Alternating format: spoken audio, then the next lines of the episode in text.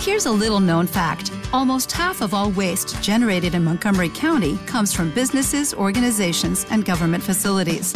Reducing the amount of waste in your workplace will have a positive impact on our environment.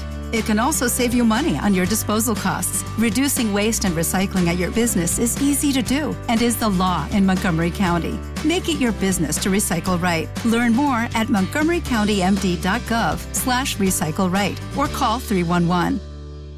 With Lucky Land slots, you can get lucky just about anywhere. Dearly beloved, we are gathered here today to... Has anyone seen the bride and groom? Sorry, sorry, we're here. We were getting lucky in the limo and we lost track of time. No, Lucky Land Casino, with cash prizes that add up quicker than a guest registry. In that case, I pronounce you lucky. Play for free at LuckyLandSlots.com. Daily bonuses are waiting. No purchase necessary. Void where prohibited by law. 18 plus. Terms and conditions apply. See website for details. Naciónpodcast.com te da la bienvenida y te agradece haber elegido este podcast. Buenos días, Madresfera. Dirige y presenta Mónica de la Fuente.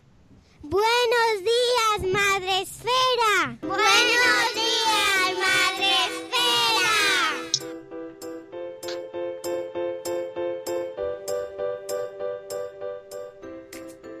Buenos días, Madre Esfera. Hola amigos, buenos días, bienvenidos a vuestro programa para empezar el día de la mejor manera posible. Hoy es viernes 20 de diciembre y ya estamos aquí con vosotros de noche, pero esperando que pronto ya se haga de día y podamos ver las borrascas que nos invaden. Qué bien, que cómo llueve, qué viento hace. Amigos, hoy es viernes, hoy es el mejor día de la semana y os recuerdo, aunque luego lo recordaremos más veces, que es el último de nuestro formato diario en directo. ¡Oh, qué pena me da! Me da mucha pena y además... eh, según te- se va acercando el momento, me va dando como más cosilla por dentro. Pero os recuerdo que volveremos una vez a la semana, así que no está todo perdido. No, no lloréis. Hoy, para terminar esta semana y el año también, y ya todo, eh, venimos con invitada. Tenemos invitada para tratar un temazo que nos encanta, que es esto de comunicarnos. Comunicarnos no solo con las palabras, sino también con el cuerpo, ¿no? con nuestros gestos. Para ello hemos hecho madrugar y acompañarnos vía, vía Skype a Susana Fuster. Buenos días, Susana, periodista, madre, eh, mujer con gafas, con fondo difuminado, maravilloso. ¿Cómo estás, Susana? Estoy fenomenal, con muchas ganas, muchas ganas de, de hablar con vosotros, de daros los buenos días y, y de meternos ya enseguida en materia. Así que encantadísima de estar aquí con todos vosotros. Vamos a hablar de su libro Hijos que callan, gestos que hablan de la editorial Espasa, que es un librazo que os recomiendo muchísimo. Después de, ya sabéis, aquí tenéis que hacer la hucha para ir haciendo con todos los libros que os recomendamos, todos los proyectos, todos los crowdfunding, los Berkami solidarios, todo lo que os proponemos merece mucho la pena y este libro es chulísimo. Ahora vamos a ir desmenuzando un poco para que veáis por qué tenéis que haceros con él y meterlo en la librería ya estas navidades. Pero antes, antes dejadme recordar por última vez, no, que no, que volveremos, volveremos. En Facebook tenemos eh, la opción de que nos veáis en Facebook Live. Ahí estamos en, nuestra cabaña del lago eh, otoñal, bueno, ya invernal prácticamente, donde podéis escucharnos y vernos. ¿Y dónde está todo el mundo? Pues están en Spreaker. Antes me decía Susana, no me puedo creer que haya gente a estas horas que estén en directo con nosotros. Sí, es la magia del podcasting en directo. que tenemos gente en Spreaker que nos está saludando como Marta de Mujer y Madre hoy. De verdad, y de verdad tienes tres, Vanessa, buenos días, Reinicia. Tenemos Buenos a días. Por la vida, a Eduardo del Hierro desde el trono del hierro, tenemos a Cachito Cachito, a Cusetes de Norres, Laia, la señora Mamarachi. Podréis ir entrando, ya sabéis, como cada día, eh, deci- mm, ponernos vuestras, vuestros comentarios. Pero vamos a ir eh, ahondando en esta entrevista, porque queremos saber quién es Susana Fuster. Cuéntanos, Susana, quién eres y cómo surge este libro, para entender un poco de dónde viene. Vale, fenomenal. Pues bueno, eh, yo soy como dice la mujer con gafas rojas. soy de este club de mamás, papás, de apasionados por lo que son eh, los niños y la educación de los niños y sobre todo me encanta la comunicación. Yo de base soy periodista. Eh, llevo muchos, muchos años como periodista, sobre todo he trabajado en, tele y desde hace unos años me interesó mucho todo el tema del crecimiento personal. Y en ese sentido, pues bueno, soy eh, máster en, coaching con inteligencia emocional, con programación neurolingüística. Y, como os decía, a mí siempre me ha gustado mucho el tema de la comunicación. Me faltaba una patita por explotar, que era, y, por eh, un poco pues averiguar de qué se trataba más en profundidad. Y era esta de la comunicación no verbal. Esto de todo aquello que decimos muchas veces únicamente con, con gestos. Y allá que me puse a investigar sobre este tema, soy máster en comportamiento no verbal y detección del engaño. Y he de deciros que cuando digo esto, la gente hace uh", y, se van por donde han venido, ¿no? Sobre todo con lo de detección del engaño. la cámara en ese momento. ¿no? Sí. y podéis imaginaros en casa, ¿no? En casa esto es. Nadie quiere hablar conmigo, sí, sí, sí. Y, bueno, pues a, partir de ahí, como os digo, yo siempre había trabajado todos estos temas de, la comunicación, había escrito varios artículos en, en prensa. Eh, en Teles también había salido tratando estos temas. Entonces, bueno, eh, la editorial, el Grupo Plan pensaron que, era un tema que podía ser muy interesante y me llamaron y me propusieron escribir un libro, este que es el que tú estabas hablando, el de Hijos que callan, gestos que hablan, que es mi nuevo bebé. Y, a partir de ahí, pues empezamos a trabajar en él y ha salido, yo creo, un, pues, un libro muy bonito, con muchos casos prácticos, con muchas situaciones cotidianas, en las que, bueno, luego si quieres vamos hablando del tema. Y así fue como surgió un poquito esta idea. ¿Por qué es importante la comunicación no verbal? porque ya tenemos ahí la idea de que las palabras son las que nos definen, ¿no? Las palabras son lo más importante, la palabra es, si no hay palabra no existe. ¿Por qué tenemos que fijarnos tanto en la comunicación no verbal? Pues fíjate, Mónica, que la palabra es importante y yo que soy periodista te diría que es muy importante y además en el libro también lo abordo, sobre todo en la última parte. Las palabras crean realidades y cómo hablamos a, las personas que tenemos a nuestro alrededor crea un impacto muy importante. Eso está ahí. Pero en muchas ocasiones, más que el qué decimos, es cómo lo decimos. Y en ese cómo entra a formar parte de la comunicación no verbal. Y me explico, yo te puedo decir, estoy encantadísima de estar con vosotros aquí esta mañana y tú me lo estás viendo en la cara, pero si yo te digo lo mismo, pero con un rostro, pues mm, eh, estoy encantadísima de estar aquí esta mañana. Y con un tono diferente, fijaros si cambia, ¿no? Por eso el cómo es tan importante. Y esa es la comunicación no verbal, ¿no? Ahí captamos un montón de cosas, porque además, ¿sabéis qué pasa? Que las palabras las controlamos mucho. Somos seres muy racionales, pensamos eh, en ocasiones, no siempre, ¿no? Lo que vamos a decir decir, pero, pero hay una comunicación ahí inconsciente que se escapa y ahí es donde tenemos que prestar atención y eso lo hace precisamente el lenguaje no verbal.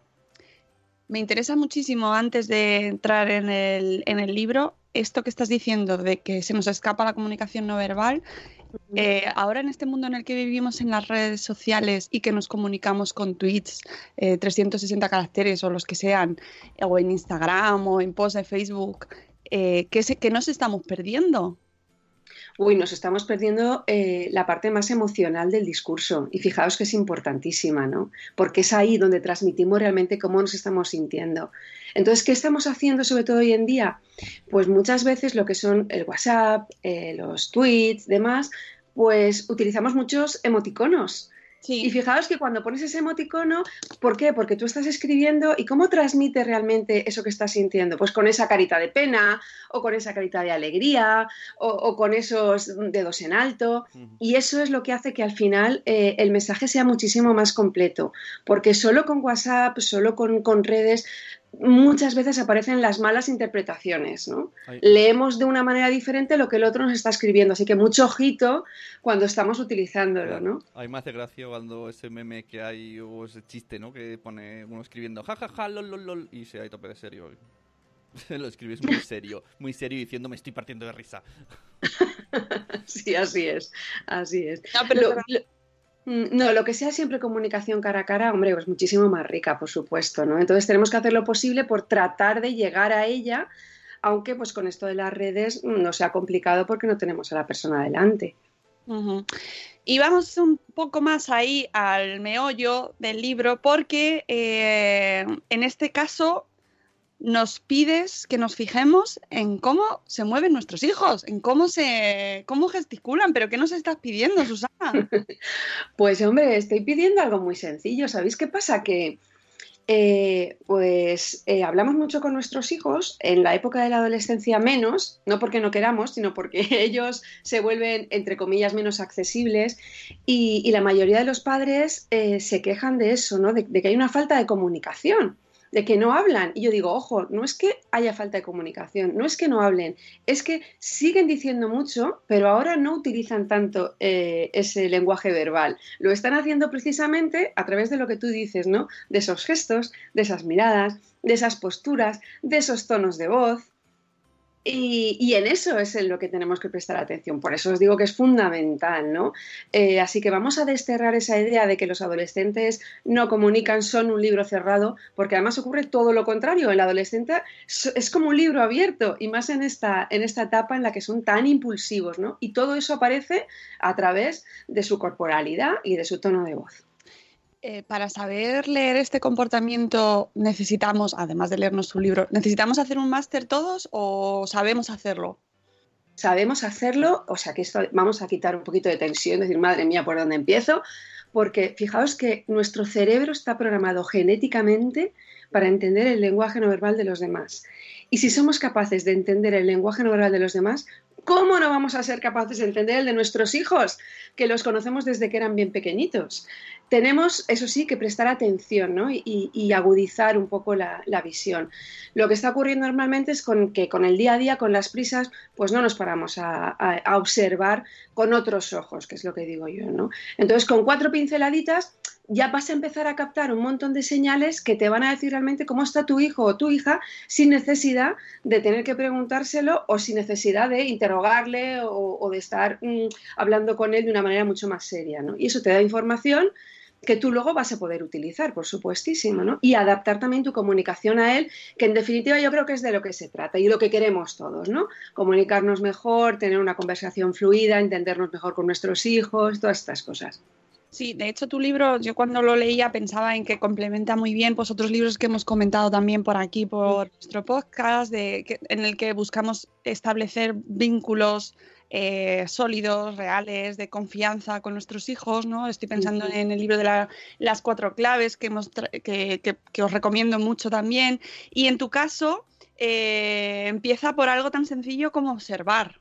Tan sencillo, entre comillas, porque me parece la parte más importante, quizás.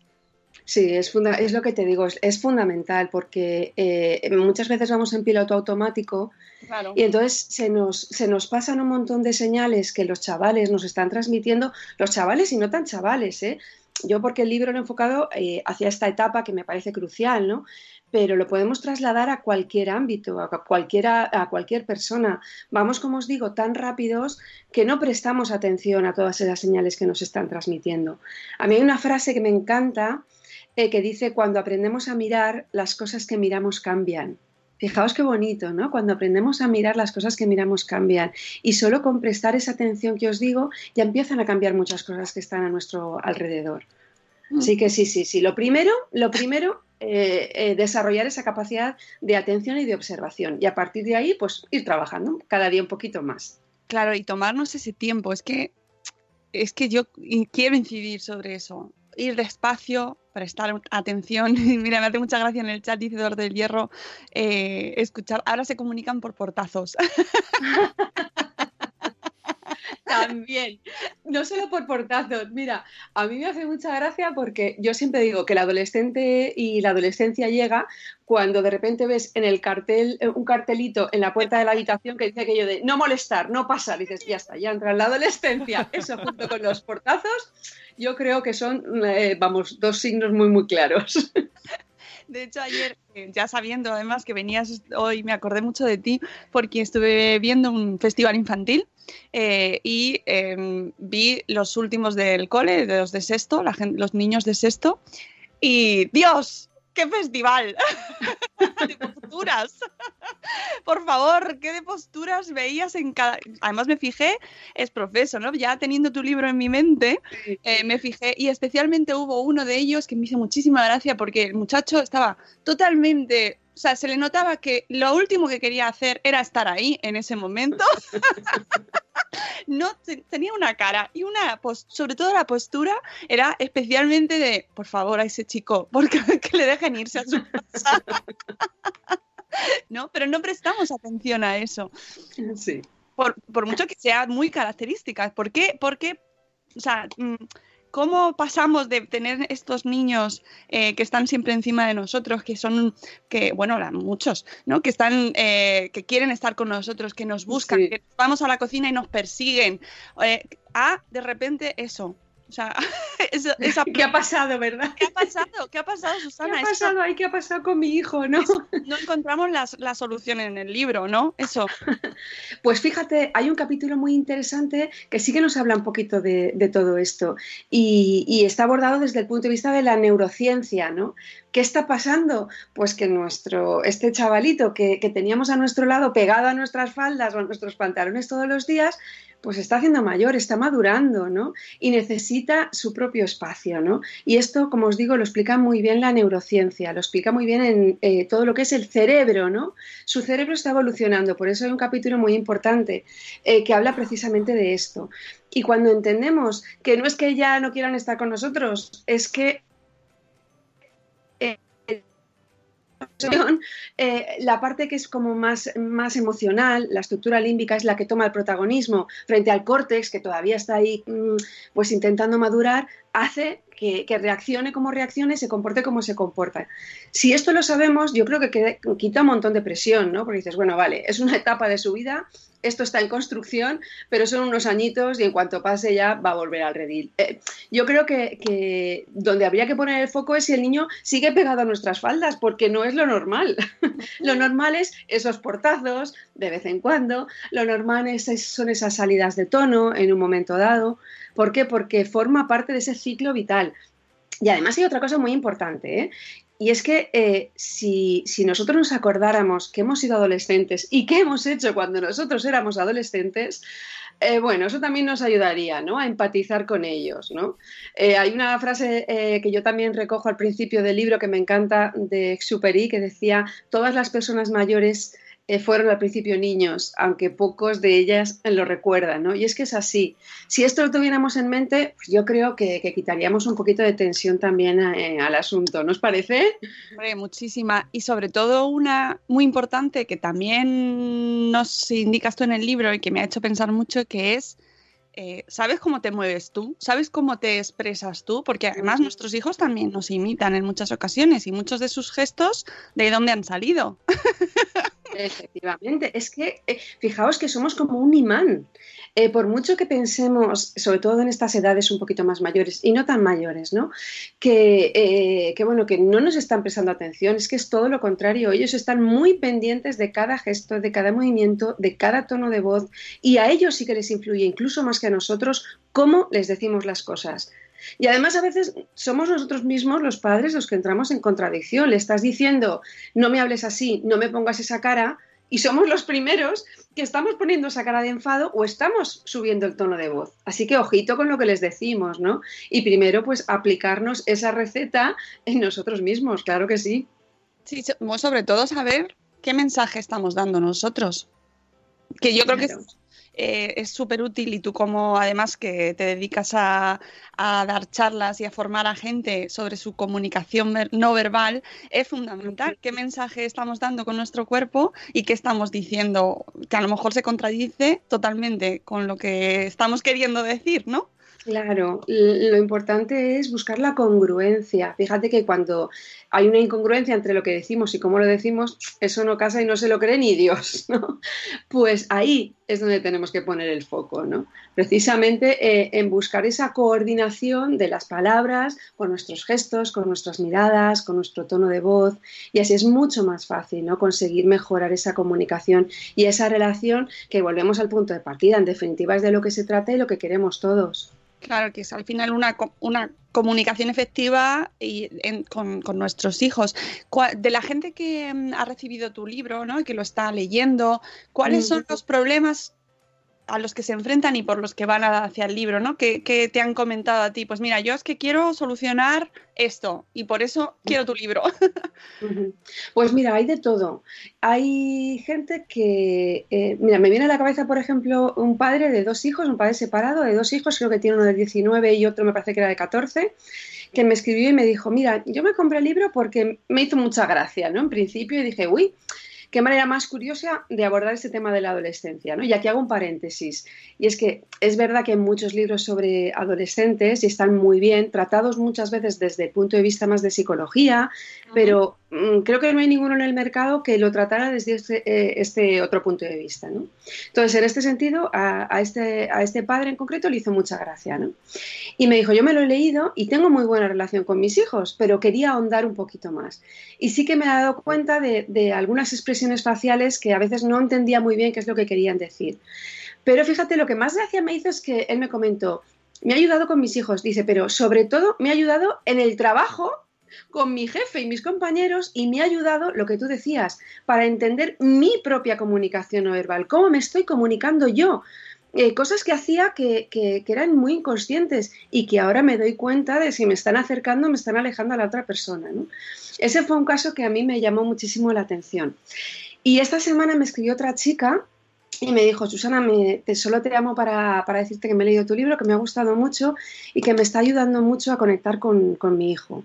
Yo le pregunté un poquito más por su hijo y me dijo que, eh, que, su hijo había tenido meningitis cuando era pequeño, que es un niño que ha tenido muchos problemas, es un niño bastante cerrado en la comunicación y que este le, le estaba ayudando. Y la verdad es que cuando alguien, un lector, te escribe y te dice esas cosas, bueno, te llega la verdad al corazón y, yo lo que quería es, eso, ¿no? Crear una herramienta más para ayudarnos a, conectar con esas personitas que tenemos en casa y que son tan importantes. Y hay una cosa que dices que es súper importante, que claro, obviamente tenemos que aprender a leer los gestos y a interpretarlos correctamente, pero eh, el contexto es fundamental. Cómo son ellos en general y cómo es el contexto en el que se están comportando. Claro, el contexto es fundamental en cualquier escenario, ¿no? Por una parte, saber esa situación y luego, cuantos más canales empecemos a analizar y pongamos en conjunto, mejor. No vale solo con una expresión facial, no vale solo con un tono de voces. ¿Cuándo dice esa expresión? Si a esa expresión le sumamos ese tono de voz, esa mirada, eh, tendremos muchísimas más información. ¿no? Comunicación no verbal, hablamos de la regla de lo que yo llamo las tres Cs. El conjunto, mm, que es lo que te digo yo, cuantos más gestos, cuantos más canales no verbales podamos analizar mejor, el, el conjunto, el contexto que dices tú, es decir, la situación en la que se produce y la congruencia, a ver si eso que está diciendo y cómo lo dice tiene sentido o no. Y, eso es una de las claves, mm, es el ABC de cualquier análisis y a partir de ahí podemos eh, seguir trabajando, claro que sí. Claro, y saber cómo, que yo cuando lo leí mm, me he quedado pensando, cómo se comporta nuestro hijo normalmente o nuestra hija, cómo son sus gestos, ¿no? Es, hacer un análisis que eso lleva tiempo. Vemos a lo de Sí, lleva tiempo, pero al final es como muy inconsciente y además partimos con ventaja porque los conocemos, como te decía, desde bien pequeñitos. Siempre, siempre, siempre, antes de nada, hay que partir de saber analizar cuál es ese comportamiento base que dices tú, cómo se comporta el chaval de manera habitual, ¿no? Y entonces, porque los conocemos muy bien, ¿no? Sabemos cómo son, porque habrá niños más introvertidos y niños más extrovertidos. Claro, si un niño, por ejemplo, es muy, muy extrovertido y tú conoces a tu hijo, ¿no? Ese comportamiento habitual y ves de repente que esa actitud está cambiando, bueno, pues ahí por supuestísimo está pasando algo, ¿no? Hay muchas cosas de las que cuento en el libro que las lees y dices, pues sí es verdad, ¿no? Que si estoy muy, si es que claro, ¿qué me está diciendo? Pero es que lo que lo que te decía, no nos paramos a analizarlo, ¿no? Entonces ya cuando analizas es, ay, ahora sí, ¿no?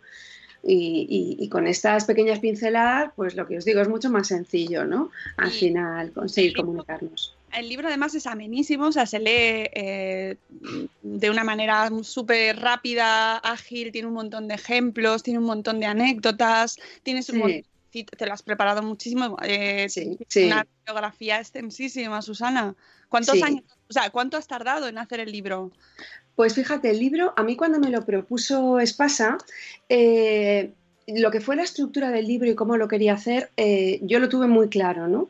Eh, porque además como soy madre, sé también lo que me preocupa y creo que, que, eso era un punto a mi favor, ¿no? Porque me puedo poner también en la piel de todos esos padres que estaban pasando por la misma situación que yo, ¿no? Entonces, eh, lo que era el índice, saber estructurarlo, lo tenía muy claro. Lo que más ha costado ha sido lo que tú estás comentando, ¿no? Toda esa bibliografía y que todo esto que yo estoy diciendo tiene un carácter científico, no me lo estoy sacando de la mano entonces yo quería dar también la oportunidad a todos aquellos padres, madres, lectores que quisieran andar en esto, que vieran que había una referencia bibliográfica a la que poder acudir. ¿no? Entonces recopilar toda esa información es lo que más tiempo ha llevado y, luego trasladarlo mm, de una manera amena para que no se convirtiera pues, en un compendio científico. ¿no? Eh, así que estaríamos hablando prácticamente de nueve, diez meses, un año, ¿no? porque ha sido un trabajo muy, muy laborioso pero yo creo que el resultado ha, merecido la pena porque puedes ir enseguida a ver ese artículo en el que se basa pues un determinado comentario que, yo pongo, ¿no? Sí, a mí te da mucha confianza y no, efectivamente, como tú bien dices, eh, hay muchos libros de adolescencia y, además maravillosos manuales, pero es verdad que, eh, es cierto que el tuyo se diferencia en que es un, man, es un libro bastante práctico, es decir, vas muy al grano, pero con una base sólida y teórica muy importante, que para quien quiera ir más allá y quien quiera, oye, que esto no me lo están diciendo porque le ha apetecido, ¿no? Que, tiene su fundamento, eh, a mí me parece, me ha gustado muchísimo, o sea, que te felicito un montón, Susana, y de verdad que es muy recomendable. Luego también me parece que me imagino que lo habrás sacado por tus propias conclusiones, ¿no? O por tus propias preocupaciones, que es el tema de la mentira, ¿no? quizás sea una de las preocupaciones de los padres eh, cuando nos están mintiendo nuestros hijos. Ay, sí, sí, sí, el tema de las mentiras da para mucho, para mucho, para mucho. Y, hoy en día, sobre todo cuando los, eh, chicos llegan a la adolescencia, es, eh, es una cuestión que preocupa muchísimo. Eh, y, yo lo abordo en un capítulo de una manera muy extensa, porque mm, primero tenemos que desterrar un montón de mitos que hay sobre cómo detectar mentiras. Por ejemplo, esto de la nariz de Pinocho, pues vamos a decir que no, que no existe la nariz de Pinocho y que además es muy difícil, solo observando la comunicación no verbal, determinar si el chaval, la chavala, nuestro hijo, nuestra hija nos miente o no nos miente, ¿no? Eh, pero sí que hay determinados signos que nos pueden ayudar a entenderlo, ¿no? Y el tema de la mentira a mí me, me llama mucho la atención porque eh, yo creo que lo importante aquí, y yo lo abordo también en alguna de las páginas, es importante saber, por supuesto, por qué te está mintiendo tu hijo, ¿no? Y, preguntarte qué hay detrás, ¿no? Eh, ¿Qué hace que, tu, que, ese niño de repente empiece a mentirte, ¿no? Eh, hay que crear desde bien pequeñitos una base muy sólida de confianza para que cuando lleguen a la adolescencia pues eh, intenten mentir lo menos posible. Todos hemos colado alguna mentira cuando éramos adolescentes y el que no, que levante la mano. Pero claro, eh, no se trata tanto de buscar la mentira, sino el por qué al final me está mintiendo. Volvemos a la base, ¿no? A crear esa confianza, esa comunicación. Y hay un estudio muy interesante que yo recojo en el libro, creo que es del 2004 más o menos, que dice, fíjanos, que en aquellas familias en las que los padres eh, son eh, muy intransigentes o asumen un control muy grande sobre sus hijos, los niños tienden a mentir más, ¿no? Porque necesitan, en cierta manera, la autonomía. Y yo además digo que muchas veces los padres somos también muy culpables eh, en esas mentiras de nuestros hijos, ¿no? ¿Por qué? Pues porque eh, eh, por una parte queremos que, vayan, que empiecen a hacer cosas, que sean más personitas, que hagan, que hagan más, pero por otra queremos seguir controlándoles. Y eso no casa. Entonces muchas veces eso hace que ellos opten por decir pequeñas mentirijillas. Otra cosa sería ya cuando pasamos a, cuestiones mayores. Pero como os digo, además, todos, todos mentimos. Eh, fijaos que mm, hay estudios que dicen que mentimos entre una y dos veces al día como mínimo. Y, y aquí os voy a hacer, pero esto ya los adultos, ¿eh? una o dos como mínimo. Y, hay otro, hay una, hay una personaje muy interesante, un autor que se dedica a estudiar esto, norteamericano, Robert Feldman, y él dice, a ver si, a ver si coincidís conmigo, que en una conversación de 10 minutos con un extraño, ¿sabéis cuánto solemos mentir de media? A ver, Mónica. No sé. Pues este hombre, a ver, en una conversación de 10 minutos, este autor dice que mentimos de media, chan, unas tres veces. ¡Hala! ¿Qué os parece? En una conversación de 10 minutos con extraños. Es verdad que ahí sería desde el ¿cómo estás? Bien y no estás bien. Por ejemplo, esa ya, esa ya cuenta, ¿no? Esa ya cuenta. O cuando quieres engordar un poco tu currículum o empiezas a hablar de ti y dices, no, porque yo esto, lo otro, siempre muchas veces colamos algo porque queremos mejorar nuestra imagen, ¿no? Eso, eso de media. Pero bueno, luego podríamos estar hablando horas y horas sobre esto de la detección de la mentira. Si quieres entramos ahí en materia, pero los chavales mienten muchas veces pues por evitar un castigo, mienten por, por obtener un beneficio, mienten muchas, muchas veces por proteger a un amigo que en esta época es fundamental para ellos, ¿no? Eh, se deben a, esos amigos y por ellos muchas veces son capaces de hacer cualquier cosa, ¿no? Y como os digo, también para proteger su intimidad, ¿no? Porque no quieren que estemos tan pendientes de ello y la necesitan, ¿no? Entonces, son una cierta manera de, de marcar también algunos límites, ¿no? Y ahora si queréis ya luego hablamos de cómo, ¿no? ¿Cómo detectamos todo eso? Claro, claro, claro, por lo menos unas pequeñas, o sea, yo quiero que la gente vaya a por el libro directamente, pero sí unas pequeñas eh, nociones de en qué debemos fijarnos. Porque cuando, cuando empezamos, empiezan a ser los hijos mayores, les decimos, bueno, mi madre me lo decía a mí, eh, estás mintiendo, te lo veo en la frente. Y tú ahí Siempre acertaba, siempre acertaba, ¿eh? ¿Ves? Lo tienes escrito en la frente y yo me miraba y todo. Y decía, hola, ¿será verdad? Buscando el reflejo, ¿no? Buscando el reflejo del espejo. ¿En qué nos sí, Fíjate, es lo que es lo que decíamos antes, lo que tú lo que tú estabas comentando. Hay que saber cómo se comporta el chaval habitualmente. Y entonces, claro, de repente te veía algo en la frente y decía, mm, ya está, porque tú de normal eh, tu expresión facial no era así, entonces por ahí te tenía pillada. Y al final, lo que os comento, los padres muchas veces sabemos, ¿no? Si nos están mintiendo o no nos están mintiendo por un montón de señales, pero en el rostro, por ejemplo, se ven mucho. ¿Por qué? Porque se producen lo que se llaman microexpresiones faciales y que duran muy, muy poquito tiempo en el rostro, pero son como esa eh, válvula de escape por la que sale eh, lo que realmente están sintiendo. Es verdad que pueden estar controlando muchas veces el rostro, no me pasa nada o, no, no, no he salido hasta tal hora o no he ido con esta persona, pero se le puede escapar una microexpresión o de miedo o de enfado o de ira. Y entonces si tú sabes esas microexpresiones, cómo se manifiestan en el rostro, te va a dar mucha información. Por ejemplo, te puede decir, eh, eh, el examen me ha salido fenomenal, ¿vale? Y he sacado un 8, porque no te quería dar la nota, por ejemplo, pero tú puedes detectar en un momento cómo los ojos se abren un poquito más eh, de la cuenta, cómo las comisuras de los labios, de una manera muy, muy sutil, pero van hacia las orejas. Sería una expresión como, esto es una expresión de miedo, ¿no? Pues la puedes a lo mejor detectar, ¿no? Y junto a las microexpresiones hay más, ¿no? Eh, se dice que, que cuando nos están mintiendo no nos miran a los ojos, y es todo lo contrario. Fijaos que el chaval, cuando mm, quiere saber si realmente está resultando creíble su mentira, lo que te va a hacer es mirarte a los ojos para ver si realmente eh, está... siendo convincente o no, porque si no va a cambiar de táctica. Quizá es verdad que si esa mentira no se la ha preparado, pues entonces a lo mejor estará un poquito más a por uvas. Pero si ya la tiene maquinada, vamos, por supuestísimo que os va a mirar a los ojos para ver si está resultando convincente o no. Y además también se habla, eh, curioso, ¿eh? sí, sí, sí, pero es que es así. no, no, claro, va a estar, porque además, ¿sabéis qué pasa? Que está, como tiene la, la, mentira en la cabeza, y todo, todo, todo va a estar pendiente cerebralmente de eso, ¿no? De elaborar eh, esa historia ficticia que te, está, que te está contando. Con lo cual, el resto del cuerpo muchas veces se va a tender a paralizar. Si es un niño que gesticula mucho y ves que de repente está como, como más contraído, uy, quizá también esté ahí elaborando un poco la idea, ¿no? Son varios canales que tenemos que ir juntando, ¿no? Para llegar a esa, a, esa conclusión de me miente o no me miente, ¿no? Y el parpadeo, ¿no? Por ejemplo, que otro, otro mito, dicen, uy, cuando alguien nos miente está parpadeando un montón. Bueno, pues no, como está elaborando la mentira y pensando en esa mentira, todo se paraliza hasta el parpadeo, pero en cuanto la suelte ya veréis que empieza a parpadear un poquito más, ¿no?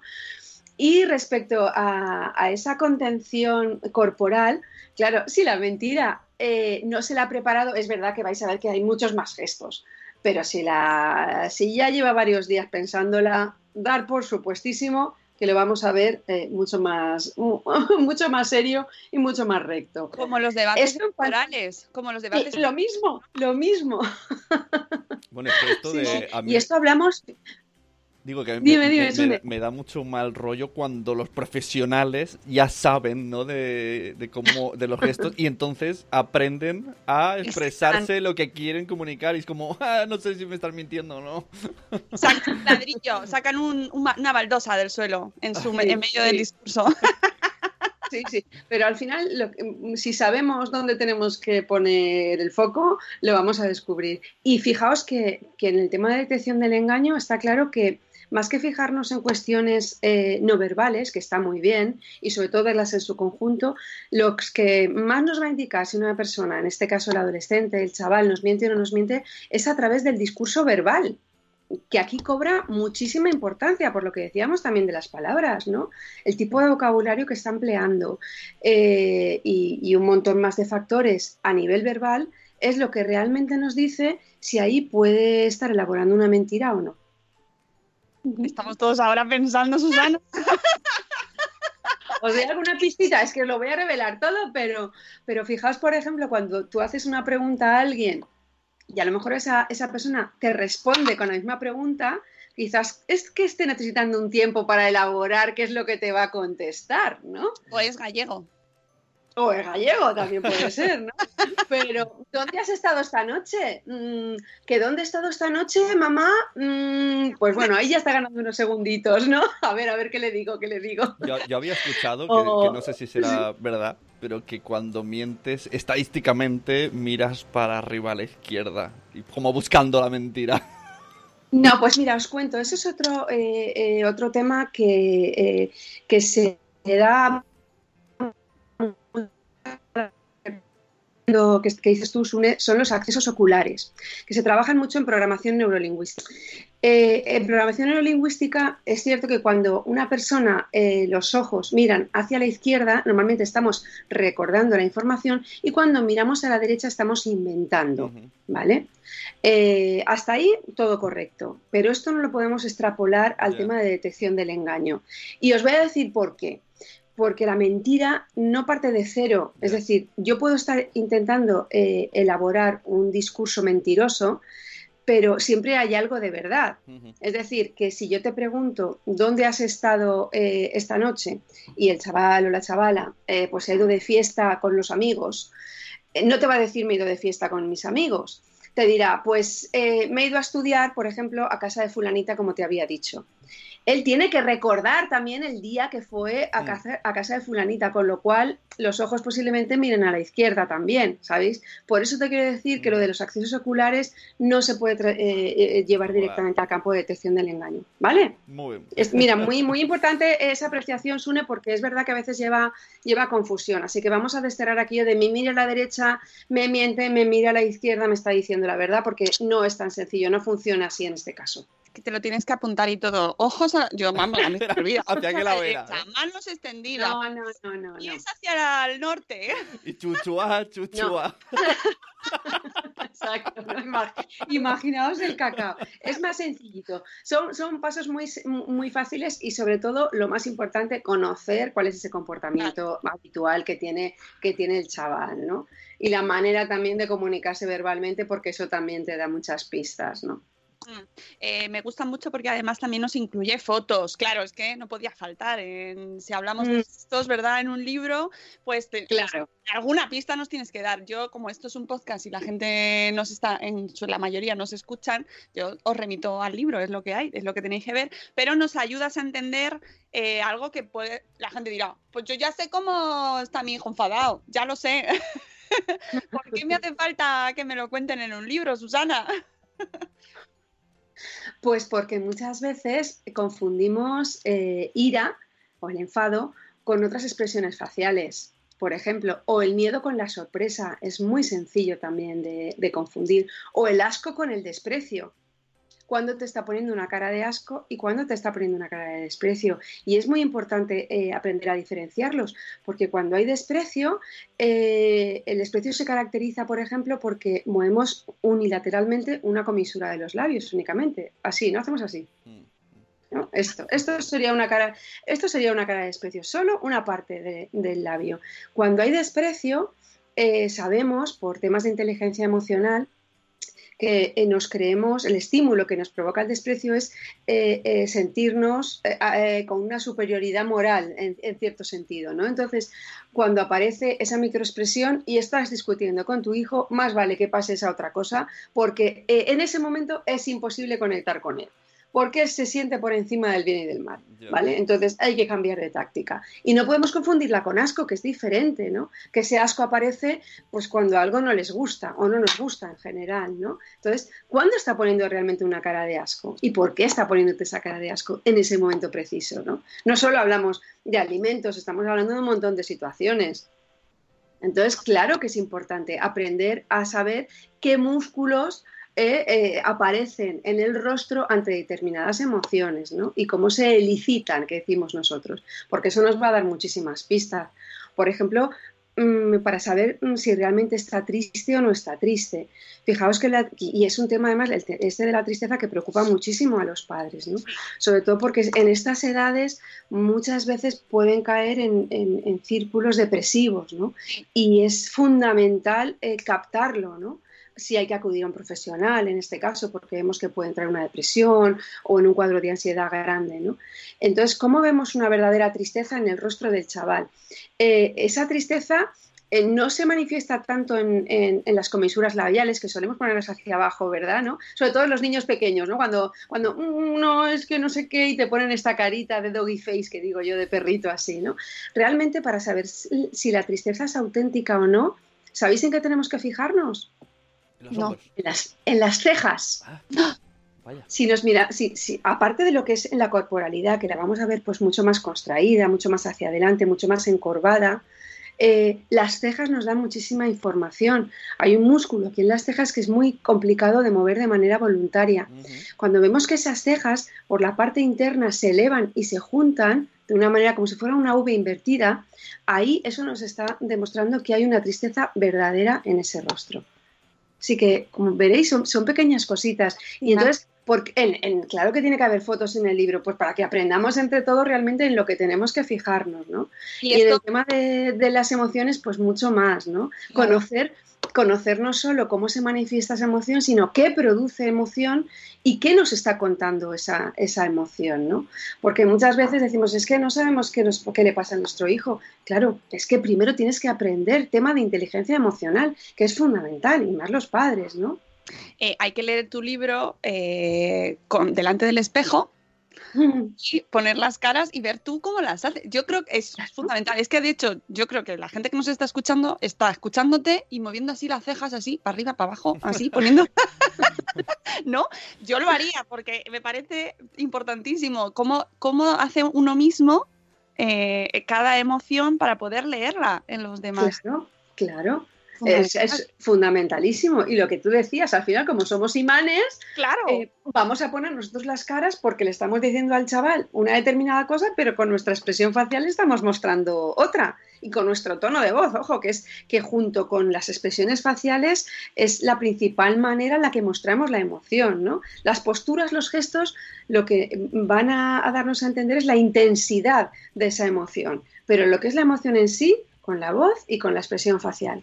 Sí, además nos hablas de los gestos eh, que, que confirman, ¿no? Como tiene, lo dices de otra manera, ¿no? Como que mm, eh, reafirman, ¿no? Lo que, lo que está sin- o diciendo esa persona, o, o sea, que nos, nos enseñas a diferenciar los tipos de gestos, en qué debemos Sí. fijarnos en cada situación, ¿no? Eh, esto que siempre hemos escuchado de si estás hablando con alguien, tienes los brazos cruzados y la postura, ¿no? De... Mm, No me interesa mucho lo que me estás contando.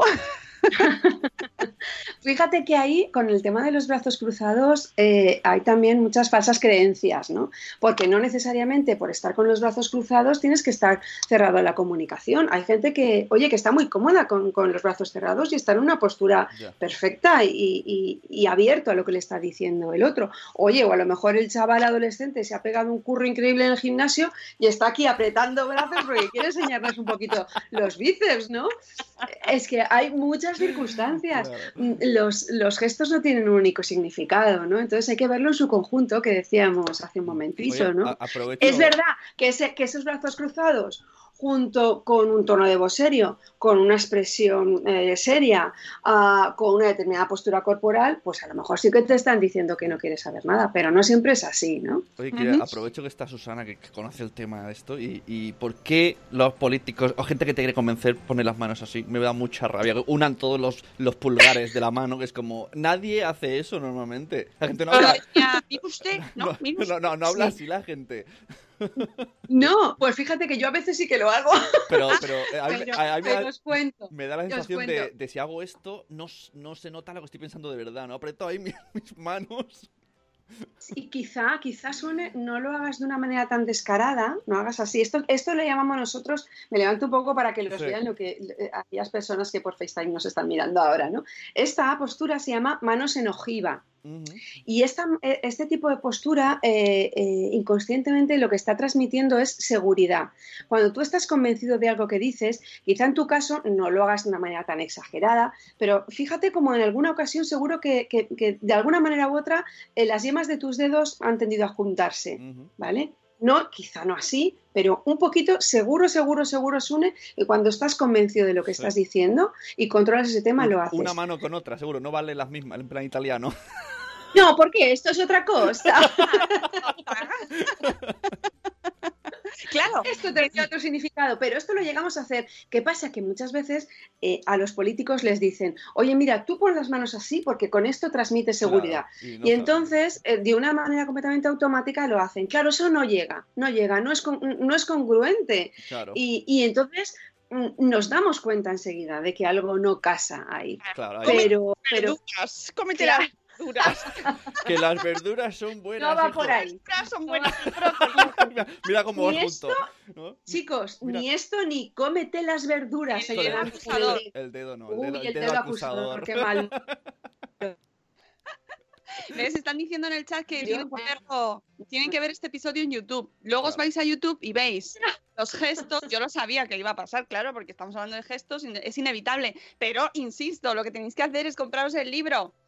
Que es, que- Claro, que pero- es donde está pero todo. Manos en, pero manos en ojiva es muy sencillo. A ver, cogéis una mano, cogéis la otra mano, ¿vale? Una mano enfrente de la otra y ahora juntáis eh, las yemas de los dedos con las yemas de los otros dedos y las abrís un poquito, las manos. Esto serían las, las típicas manos en ojiva que llamamos, o manos campanario también se le, Uy, se manos le campanario. bueno, eh, son las 8.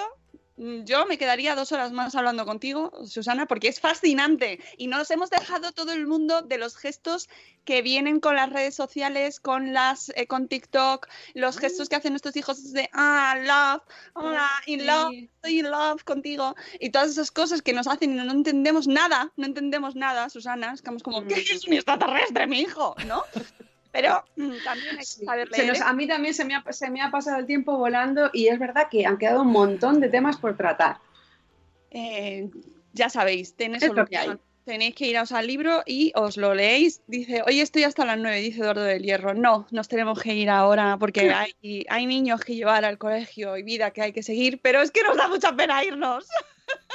Pero eso, eso no es congruente, has dicho pena riéndote. Porque ya me de Madre mía, ya veréis a partir de Claro. hoy lo que va a pasar aquí. Y encima acusando con el dedo. Eh, que nos vamos a despedir. Susana, muchísimas gracias. Ha sido un placer enorme. No sé cómo decirte así. Ha sido un placer enorme. Muchísimas gracias a vosotros. Para mí también ha sido un placer, me lo he pasado muy bien y espero que eh, entre todos hayamos descubierto ahí algunas cositas y sobre todo os llevéis herramientas para poner ya en práctica con vuestros hijos. Eh, pero siempre sin juzgar, desde el respeto y con mucho, mucho cariño, ¿eh? Eso, sí, sí, sí, sí. Además queda muy claro y, y entendiéndolo en el contexto y sobre todo nos quedamos con el, dedicar tiempo a observar a nuestros hijos, a conocerlos y a saber qué les pasa, más allá de que pongan el dedito en el signo de V o no lo hagan, ¿no? O sea, que vayamos a lo que hay detrás y que establezcamos lazos eh, firmes y basados en eso, en el tiempo, ¿no? En pasar tiempo con nuestros hijos. Súper recomendable el libro Hijos que callan, gestos que hablan, de la editorial Espasa, de Susana Fuster. Y nosotros nos vamos a ir, amigos, que eh, nos da mucha pena, a mí me da muchísima pena, pero eh, se acaba esta etapa de los directos de cada día, pero nos volveremos en enero con una vez a la semana. Volveremos los lunes con la agenda, que bueno, no sé si volvemos en martes, pero bueno, por llevar la contraria un poco, porque me parece que es martes, no lo sé. Volveremos en enero, volveremos con nuestro formato semanal. Ha sido un placer maravilloso, Sune, también te lo digo a ti, madrugar todos los días con vosotros, con esos nervios ahí antes de, darle al play, cada mañana pensando qué vamos a decir, qué vamos a contar, si, el invitado va a estar, si se nos va a caer, si se cae la conexión todo lo que nos ha pasado estos años, que llevamos ya, no sé si son tres años. Y hemos tenido mucha comunicación verbal eh, por Skype. Mucha. Sí. En plan, yo, estoy hablando y veo las caras y hago, uh, uh. hay que cambiar de tema. Comunícate con tu productor, comunicación no verbal con tu productor. Amigos, os queremos mucho, muchísimo. Ha sido un placer madrugar con vosotros eh, todos estos 764 programas, bueno, más. Y, pero no os preocupéis porque no, esto no es un adiós, es un hasta luego. Pasad unas, unas fiestas maravillosas y volvemos con, con, vosotros en la agenda semanal el próximo año y con nuestros episodios especiales que os seguiremos trayendo cada día grabados un montón. O sea, vamos, cada día, cada semana tendréis episodios y entrevistas maravillosas. Así que os queremos muchísimo. Gracias, Susana. Gracias, Sune. Gracias a todos por estar con nosotros y felices fiestas. Hasta el 2020. Hasta luego, Mariano. Hasta Adiós. mañana. Hasta mañana. No, mañana no.